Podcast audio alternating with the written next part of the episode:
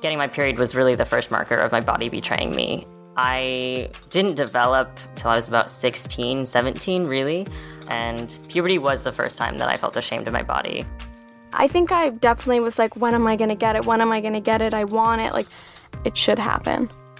I'm Camila Kashani, the host of Feeling My Flo, the podcast that sees and talks about menstruation as an event that happens to all types of bodies and affects menstruators in different ways. This first season, we'll hear from friends and families navigating puberty. What I remember most was walking in and like the room had red and white checkered floor pattern.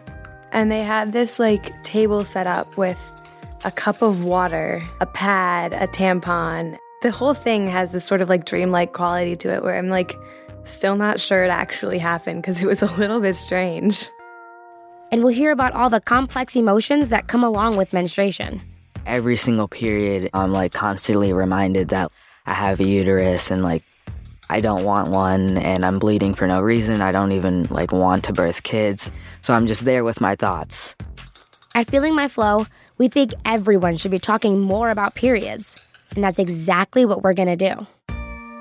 Feeling My Flo is a production of Lantigua Williams & Co. We're here to inform, entertain, and empower. Visit us at feelingmyflo, that's F-L-O dot com, and follow us on Twitter, Facebook, and Instagram to join the conversation. Subscribe wherever you get your podcasts.